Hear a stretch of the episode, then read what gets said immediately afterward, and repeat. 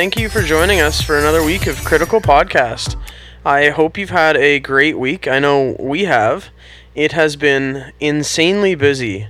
Uh, not only with work and personal life, uh, we've actually had a crazy week for the podcast. We've got uh, some pretty big announcements to make in the in the next few weeks. Uh, we're just getting our ducks in a row before we make any big commitments or announcements. But uh, what we have in the works, I'm, I'm really excited for. Um, across a lot of a lot of spectrums, we've got uh, some big Ontario interviews coming up. And uh, it looks like we've got a pretty substantial American interview coming up, which I'm really excited to get into too. Uh, but we'll save those for another day. Uh, today, I would still like to uh, get into it. So uh, let's do that. So today we're going to be talking about something I actually caught flack for from one of my previous guests, uh, and that the topic is war on the West, and we're going to kind of just break down what's happening interpolitically within our country, and more globally when it comes to energy and and where we import export and what that means between the federal and the provincial and where that leaves most of the west it's it's largely centered around Alberta but much of the west is very energy driven so we're going to get into that today and cover that as as best we can uh, but before we get too far into that, let's just touch on this week's news. Uh, it's been a relatively slow week for for any major developments. A lot of things have popped onto the horizon. It seems uh, we've now seen Health Canada has been issued the paperwork to approve or deny vaccines for five to eleven, uh, which we all know will be approved. Uh, the question is, how will it be implemented? Uh, again, we strive for free choice. Uh, I have my personal convictions about giving your children this vaccine. However, my personal convictions don't override a parent's choice to make that decision. Uh, I certainly believe there are a very small subset of at risk kids that genuinely probably need this vaccine. Uh, outside of the abnormally low category of high, high risk, um, kids don't need this. But nonetheless, I will still fight for a parent's right to have the option. Uh, I, I certainly wouldn't want to be a parent on the other side of this argument who's being told they can't if this is something that's sincere to them. So I'm not super bothered by the concept of approving it. I'm extremely concerned when it comes to the concept of mandates. Uh, and for sure that's going to be a talking point. It's going to be a topic we're going to have to cover. Um, thankfully, it seems like the culture will not likely support it. Uh, even in California, where you've got like the most left-leaning populace you can put together, uh, even there they have shot down mandates for kids. So I really don't worry too much. Uh, it's always in the back of my mind, but I'm not too too overly. There's just too many other things I have to worry about, and that just doesn't meet the threshold of logical concern. I, I don't see it getting to the point of mandates for kids, uh, but that's certainly on the horizon. We're we're going to be dealing with that before Christmas, likely, uh, and and how they try and incentivize that. If you've got uh, in the states, they had Big Bird pushing vaccines in Sesame Street maybe uh, up in Canada we'll bring back the Friendly Giant and we'll start doing propaganda through him. But uh, what else happened this week? Uh, we talked last week about Doug Ford pushing reopening the next phase. It as we talk about that this week, I believe they'll be re- refloating the renewal of emergency measures, the uh, extension of the Reopening Ontario Act. Basically, the unilateral legislation that allows for any of these implements to be in place. Um, so I would encourage everyone reach out to their MPs, uh, MPPs, sorry, provincially, and, and voice your concern. I fully expect it will fall on deaf ears, and we will see an extension regardless. Uh, but that doesn't mean we should be defeatist. Uh, still, raise a stink, uh, rattle some cages, and uh, let's see if you can't join me in the junk mail inbox of as many MPPs as you can get.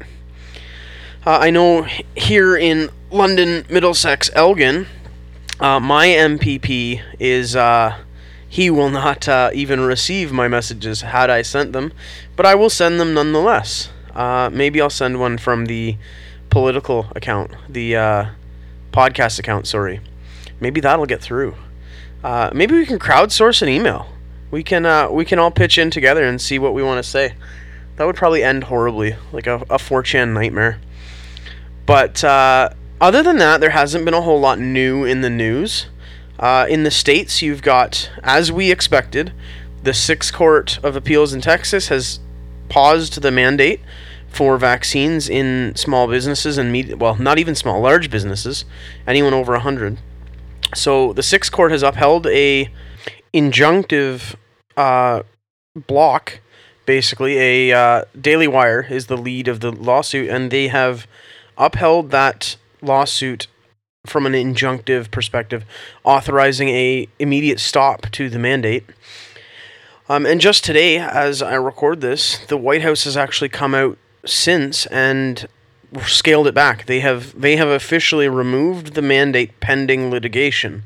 So it still has to go through court, but there is currently no active mandate federally from the states in, within the states obviously. Um, but that that's a big win. Uh, you're seeing cracks. I would like to see more cracks in Canada. Uh, you're seeing basically both sides of the possible dichotomy at this point. In the states, you're seeing freedom fighters just generally winning small battles, but battles nonetheless.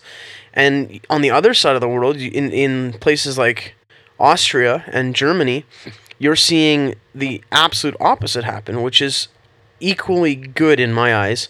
Uh, Austria has now attempted to lock down only the vaccinated, unvaccinated. Um, complete, total government sanctioned segregation at this point. Um, we're very few steps away from dark times over there. Uh, and it's it's crazy in a place. Germany's also announced that they'll be doing a unvaccinated lockdown. Uh, it's it's wild to see countries that should be hypersensitive. Uh, it'd be one thing for Canada or the states to kind of disconnect. I think it's just as irresponsible, but you would assume that these European nations that lived through the atrocities, and not to paint with a broad brush, but but perpetrated a lot of these atrocities, um, you'd think they'd be a little more sensitive to the the corollaries and the comparisons. But nonetheless, they're not, and they're pushing this segregation of society based on your status of a vaccine that largely doesn't even do what they say it is. It's not nearly effect- as effective as was sold to us.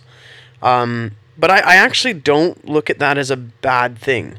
I don't look at these unvaccinated lockdowns as a, as a bad thing. I think there's a lot of people that are kind of just passive in their place.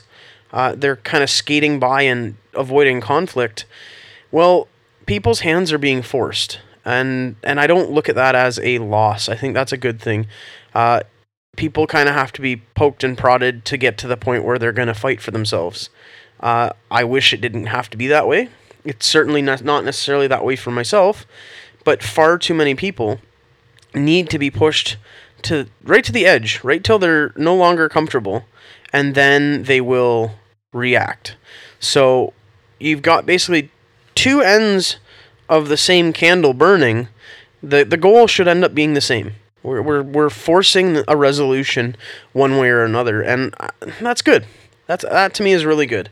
Uh, November twentieth. So, to, this is that's this Saturday. So before this airs, they're going to have probably the largest rally uh, to date. I would imagine globally, but at the very least for Aust- Austria.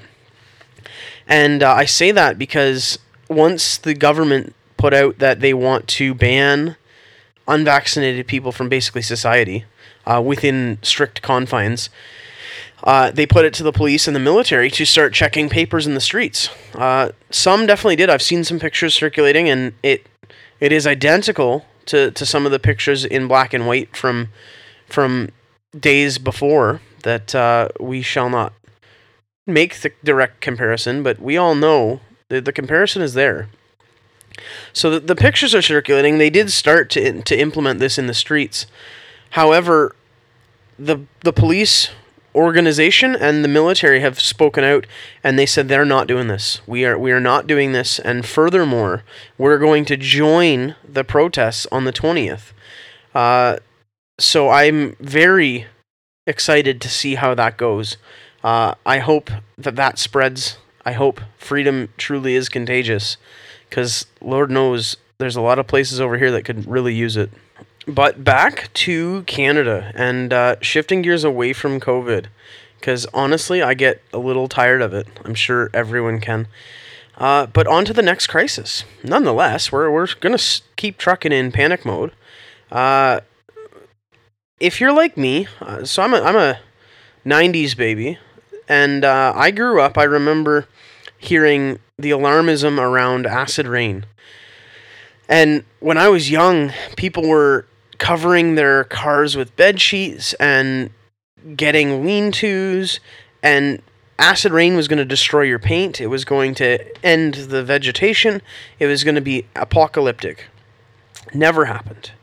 Uh, we saw the ozone crisis where the ozone was being depleted and it was going to cause catastrophic global catastrophe. Um, there's just been so many alarmist motives and, and I'm not trying to be so casual and dismissive that I'm going to take a position that climate change isn't real. Uh, I, that's not what this argument is about. I, I simply want to highlight the fact that it is not strange for the powers that be at any given moment on either side of the aisle to create a overblown alarmist response to these issues rather than taking a calculated and tactical approach with reasonable actions. Um, not not to dismiss such like the ozone layer. Uh, we know that there was chemicals on aerosols that genuinely harmed the ozone layer. Okay, we we know that we needed to do something and we did it, and it seems to have worked. It it more or less regenerated to the point where it's it's healed. Whether that was a cyclical pattern or it was a cause and effect of our own actions doesn't matter. It, it was a net positive. Uh, so I don't I don't go into this topic trying to come off as a climate denier. I, I'm simply trying to bring the conversation, like we do here, to the middle. I uh, I will own my bias. And when it comes to the climate change scenario, I really don't have too much bias left or right. Um, I think we need to be responsible and good stewards of what we have. Uh, but I don't think we need to pay for the sins of uh, Chinese waste management uh, or or India's pollution problems. Uh, you look at Canada and where we sit as far as pollution generation goes and we're we're not even in the top of it. We're not we're not in a position where we need to be responding the way we are. Uh, yet, nonetheless, this is the next biggest crisis. If you listen to any of the top ten world leaders, uh, and I've I've just been around long enough to know that whenever they're freaking out about something, generally it's it's not half of what they say it is. Uh, and I've also found the opposite is true. When they're telling you not to freak out or they're downplaying something, it's generally the opposite. I maybe I've listened to too much Michael Malice lately. Maybe I'm just accepting the fact that I might have some anarchistic tendencies, or at least some ideologies of it. Uh, I just generally don't trust the government, and there's plenty of backstory to to substantiate that. Uh, I've had plenty more reasons and examples not to trust the government than I do to trust them.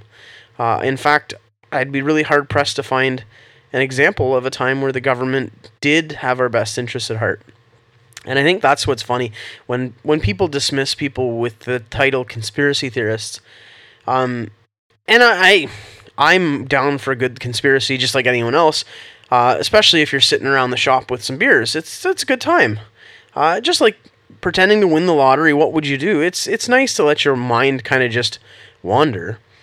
But when it gets down to the nitty gritty of it, you, you there's been too many things that have that have come to light over decades that the government does sometimes do shady shit and lie to you. So to dismiss anything as a conspiracy theory is just to disconnect with reality almost. I certainly don't believe every conspiracy theory, and some simply just don't matter to me. Uh, being somebody who entertains conversation, I don't have to agree with people to have conversation. But I've had conversations. Say, take flat Earth for example. Uh, I'm not particularly swung on it, but uh, I'll listen to it. Uh, I can admit there's a couple there's a couple people that can make an argument that almost sounds plausible. But at the end of the day, does it even matter to me? It doesn't. The shape of the Earth truly doesn't matter to me, and and simply saying that might upset a few people. That's okay. We're here to upset people and then keep talking. Um, but yeah, I, I don't think that climate change is a conspiracy, but I also don't think it's the next world ending event.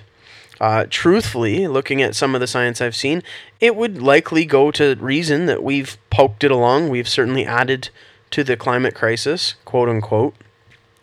Um, but there's also a natural cyclical pattern to it that isn't part of the equation. Uh, so, just to outline where we are in terms of how we stand on it and what we're looking at, and we have to weigh all this when we look at what we're going to do to mitigate these so called crises. So, when I say I think that Justin Trudeau is uh, laying down the groundwork or starting a war with the West, uh, I have to concede that when I say the West, I, I generally lump Alberta, Saskatchewan, and Manitoba as one clump. I think if they ever were to separate, that's kind of how it would break. Um, but largely, that's a huge chunk of the energy producer in this country is Alberta, Saskatchewan, and Manitoba. You've got a lot of renewables, a lot of wind power and solar over in Saskatchewan and Manitoba, given the geographical trades traits of uh, those two provinces, it is a logical place to put that stuff. But and largely the green energy will likely see a boom in in the next decades and whatnot. And if it's reasonable to do that for just clean energy purposes, that's great. I'm not against clean energy. But Alberta, when you specifically get the center of my west analogy, um, everyone knows they are known for their oil production. Uh, they are a very, very rich province in oil sands. Uh, and growing up, oil sands are, they were a bad word to say oil sands, much like fracking is today in the States. Um, but oil sands today are very different from what they were when I was a kid. Oil sand uh, extraction has the technology has advanced leaps and bounds, and it is explicitly driven by the the goal to be sustainable and good stewards of the earth. Uh, and that's that's driven by policy. You've got government policy dictating that X amount of percent needs to go back into sustainability and and green projects, which is good. I, again, there is a case to be made that some regulation is, is necessary and appropriate. However, you've got Justin Trudeau, who has yet to sit down with Jason Kenney or uh, the premier, the premiers in the West, and really develop a plan uh, to to cooperate together on national interests and provincial interests, and to, to collaborate with the hopes and dreams of Justin's potential legacy and uh, the realities of the people that live in the West and, and that is going to impact. And you've got Justin Trudeau, Trudeau going to these global summits where he rubs shoulders with all of the elites. Uh, I believe they took uh, they took the most uh, constituents of any G7 uh, to the CP 30 or whatever summit they just had.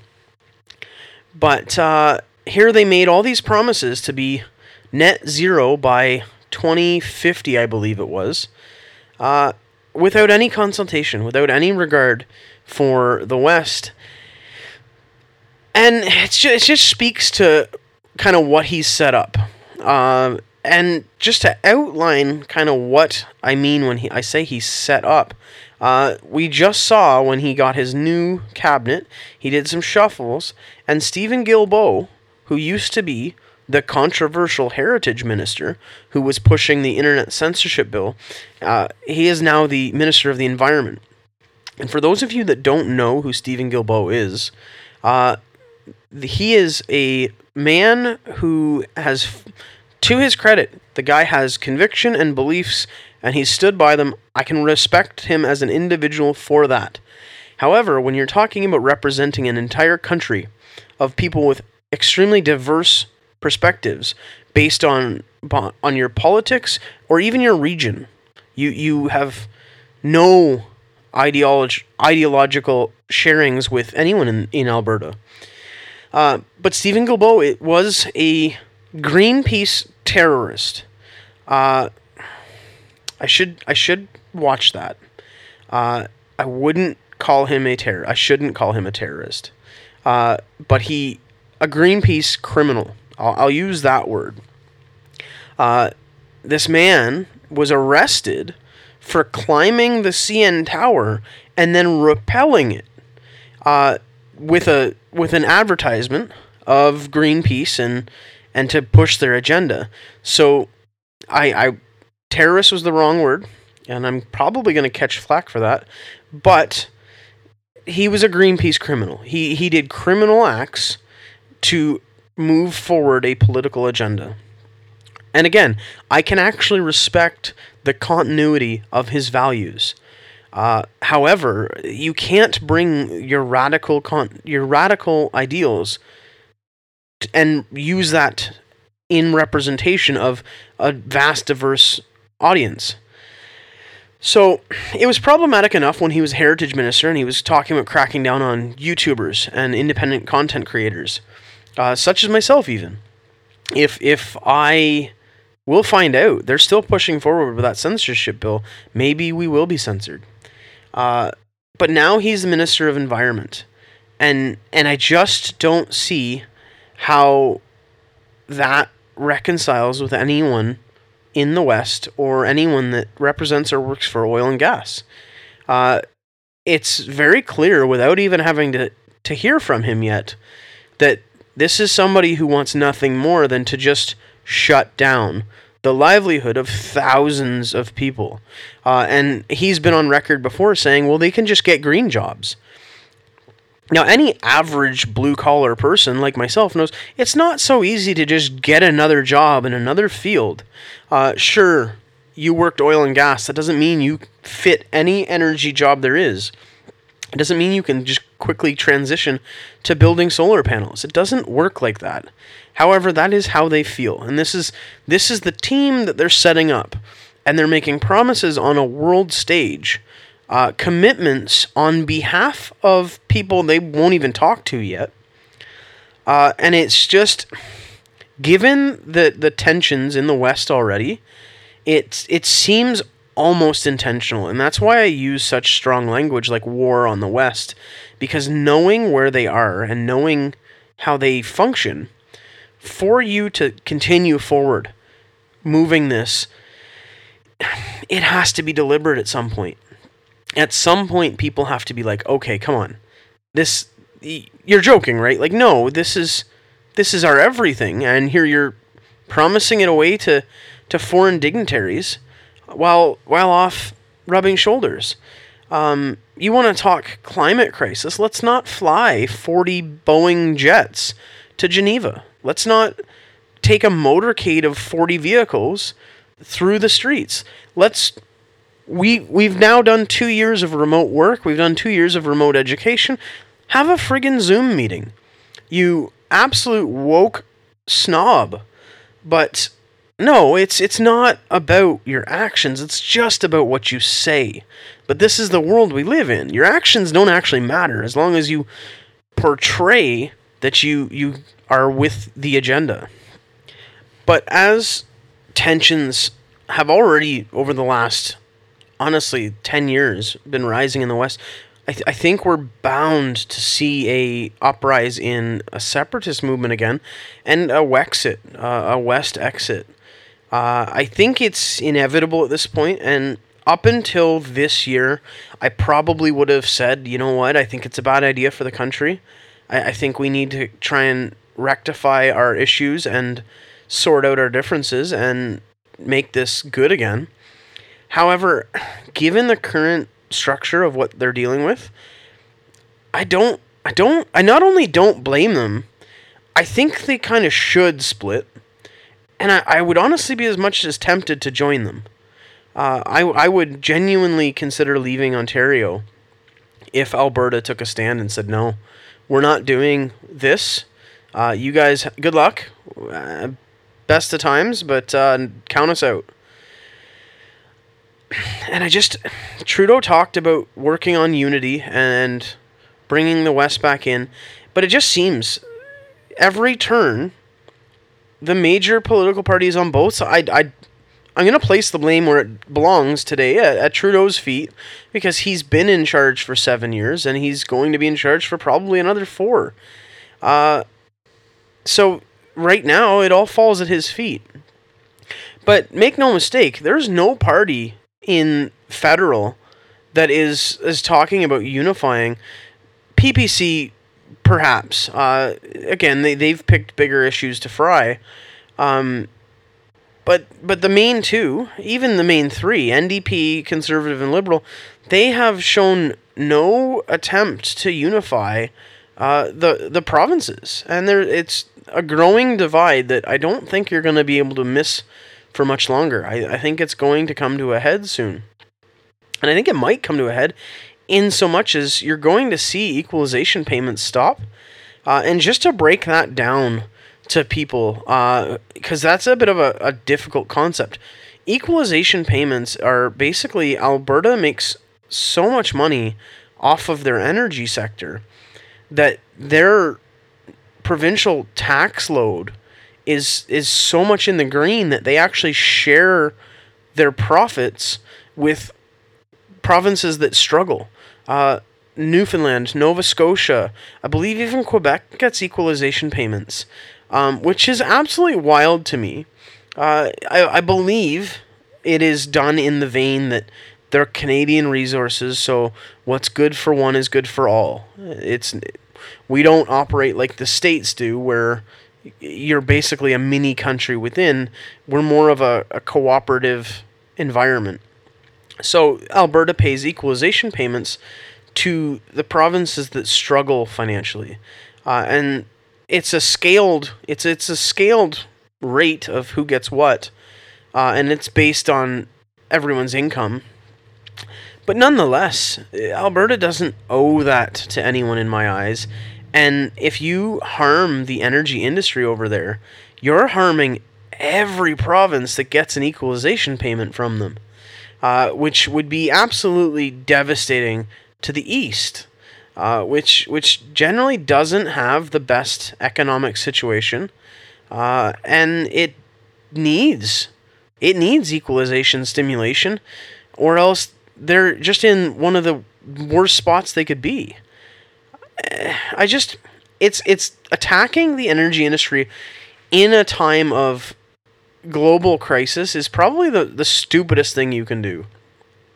Uh, and and simply it will it will drive foreign oil purchasing, which is I again we're we're touching on the conspiracy side, but I, I'm inclined to believe that there's almost motive in it. Uh, we've got a storied history of Justin Trudeau greasing the wheels of his friends, uh, SNC Lavalin for one, uh, We Charity for another. There's you can go back countless businesses. Justin Trudeau is not uh, adverse or not against uh, greasing the wheels that will grease his. Uh, he'll give contracts where he knows he's going to get a kickback. And I, I can genuinely say that without speculation. We've now seen this happen on the record. Uh, so it does not surprise me if we find out that, yeah, he's sending our oil purchases to OPEC, uh, which is the offshore uh, Arabic oil industries. It's the non Canadian oil. Uh, by, by attacking Alberta oil, you're going to increase demand on foreign oil. Foreign oil is not cheap. Uh, and in a time of supply chain issues, to be damaging your current production and becoming again further reliant on supply chains, uh, it's just wild to me. It's it's so negligent that it it almost becomes conspiratorial. Really, uh, there's got to be motive to it at that point. And as we see the gas prices rise, I, th- I think that's the easiest way for the average citizen to realize what's going on with, with inflation. Uh, it it's it's wild how much this ties together. Like I didn't even plan to have jot notes, and I I can already tell I'm jumping around because there's so many interconnected pieces to this. Uh, if you attack Alberta oil, you're going to raise the price of oil.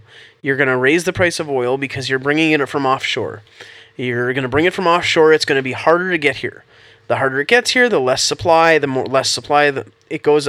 It's just a never-ending snowball that's going to end with us having gas prices like Europe or California.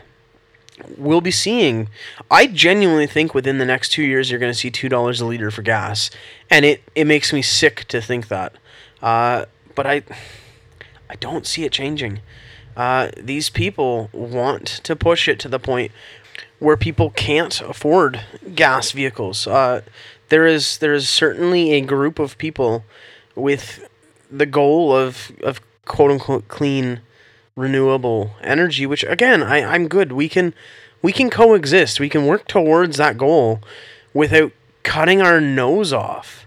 Uh, you you don't have to to destroy an industry only to then build a replacement up in its rubble uh, I think that the best and most responsible goal would be to try and stimulate both simultaneously and get to the point where you can transition smoothly without a hard line.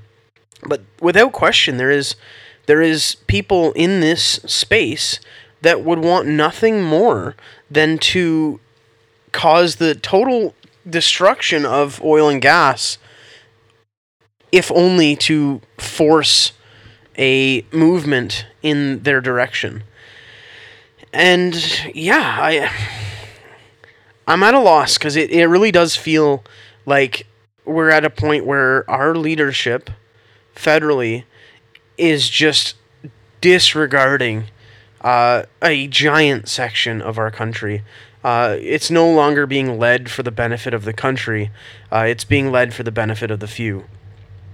And it's not a new concept that the West has been alienated. Our electoral system explicitly corners them out. Uh, they they have largely no significant input in the overall federal election. And I I don't mean to to dismiss it too much. They they certainly have some input but proportional to how much they contribute and how many people they represent, it's not the same. Uh, unfortunately, most of our federal elections are, are won and lost in the greater Toronto area and portions of Quebec. Um, it's just fundamentally been set up to, to ignore the West. And this isn't new. This is not new at all. We've had Western separatists happen before and fail. I believe they even had a referendum at one point. But in totality, when you zoom out a bit and you look at all of these parts, which is why it's hard for me to stick on a topic, there's just so many angles that I see this happening that you can't ignore it at some point. and unfortunately, we're along for the ride. Uh, climate is going to be the next coronavirus. It's going to be the next major policy push, and it's it's going to impact everyone's life. Uh, again, just like coronavirus, whether it's merited or not, whether the situation warrants that response or not, this is what's going to be happening. Uh, you've already seen in places like India where they have they've gone down to climate lockdowns. Uh, so where does it end? And again, we go, we compare it back to coronavirus. Pick your lines, pick your battles early, and you don't have to fight them late. Your battles early. If you if you just say, "Hey, we're no, we're not playing this game," it's easier to fight at the start. And again, like we we want to contextualize our risk just like we do with with especially when you're being manipulated or persuaded based on fear. You want to have a good grip of what's going on and and what relative risk is. Uh, when they are pushing these these climate agendas, it's important to realize where we are in it all. Uh, Canada already, by most studies I've seen, we're already below carbon neutral. Uh, we have, given the fact we have such a, a large forest landscape and above certain parallels, we, we there's really not a lot of civilization. There's a huge portion of our country that is just agriculture or just untouched to begin with. Um, so based on our emissions versus our cleaning ability, given our, our trees and our, our greeneries, we are already likely carbon negative. So at what point do we keep chasing rainbows in, in the vein of being woke and progressive and we're doing something? Meanwhile, we offshore all of our pollution to China where it's not managed well, where the plastic industry will just dump into the ocean. Uh, or you you offshore to India where they do the same thing. For a while, Canada was actually trucking their recycling to a third world country where then they just dumped it in the sea. So we literally paid people to take our garbage and dump it so we could say we didn't.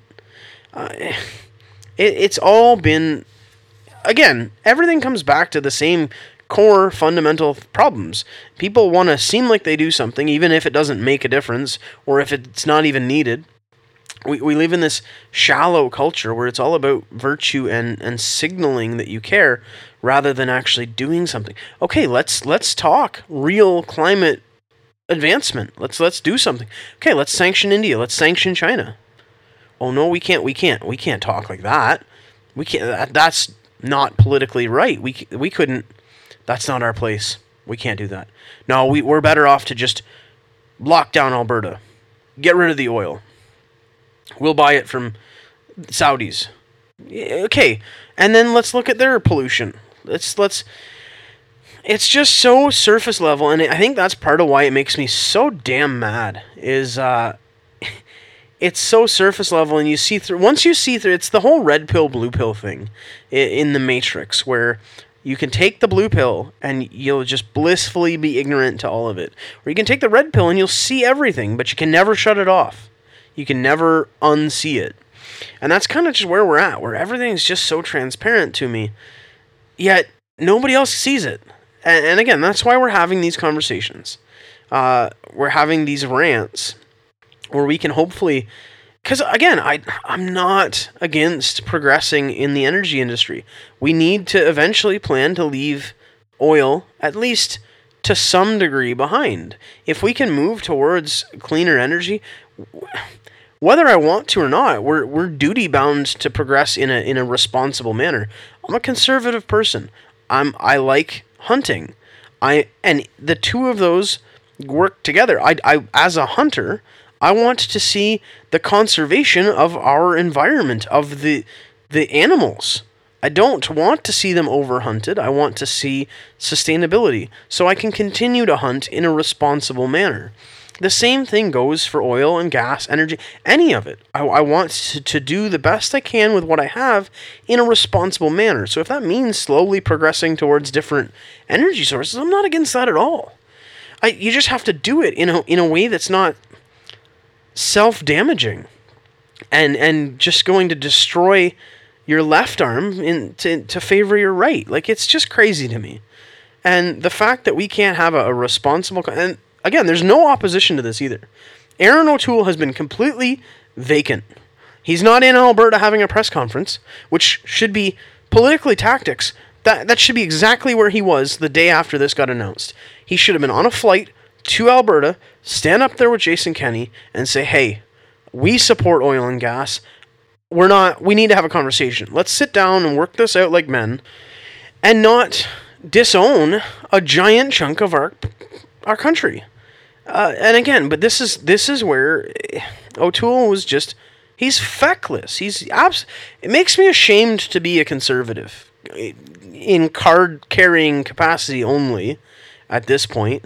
Um, but again, it's just it's so easy to be like, "Hey, I can turn this into my own political points and I can do it for the betterment of the country." That's a win-win. You don't have I really don't even care if a politician does it because they feel good and and it's the right thing to do. I don't care if they do the right thing for the wrong reasons. That's good with me. You can have again, a lot of politicians suffer from personality defects that that lend to that profession. There's a reason you see a lot of egotistical politicians, self-centered, self-interested. The job attracts certain types of people, and that's fine. There's other types of people that don't could never do that job. You've got very introverted people that could not do that job. So it, it I don't mean to fault that, but there's no question politicians lean towards the egotistical and uh, borderline narcissistic side. Uh, not every politician is egotistical or narcissistic, but in that field, it, it definitely attracts a certain type of leaning. So again, I don't care do the right thing for the wrong reasons. That's cool with me. Be self centered. But it's like, even when you have an opportunity, Mr. Erin O'Toole, you won't take it. Uh, get out there and start pushing this because this is the next huge issue. Uh, and Justin Trudeau sees it. He's making his moves to pursue it. He's put a Greenpeace eco criminal at the wheel. What are you doing? What are we doing? it's nonsense to me and it really gets under my skin. It makes my blood boil because again, I can I can see it. I can see it all happening and there's no one talking back. There's no opposition. And again, maybe it's behind the scenes. I I just don't believe it at this point. So maybe I've made my case. Maybe maybe I've just ranted. But uh, where do you see it? Let me know am I am I wild? Am I crazy, or is am I am I kind of near the target? Does it feel? I, I've got friends I've talked to in the West, and from what I'm hearing, I'm not crazy. I might be a little too passionate, but I, I'm not.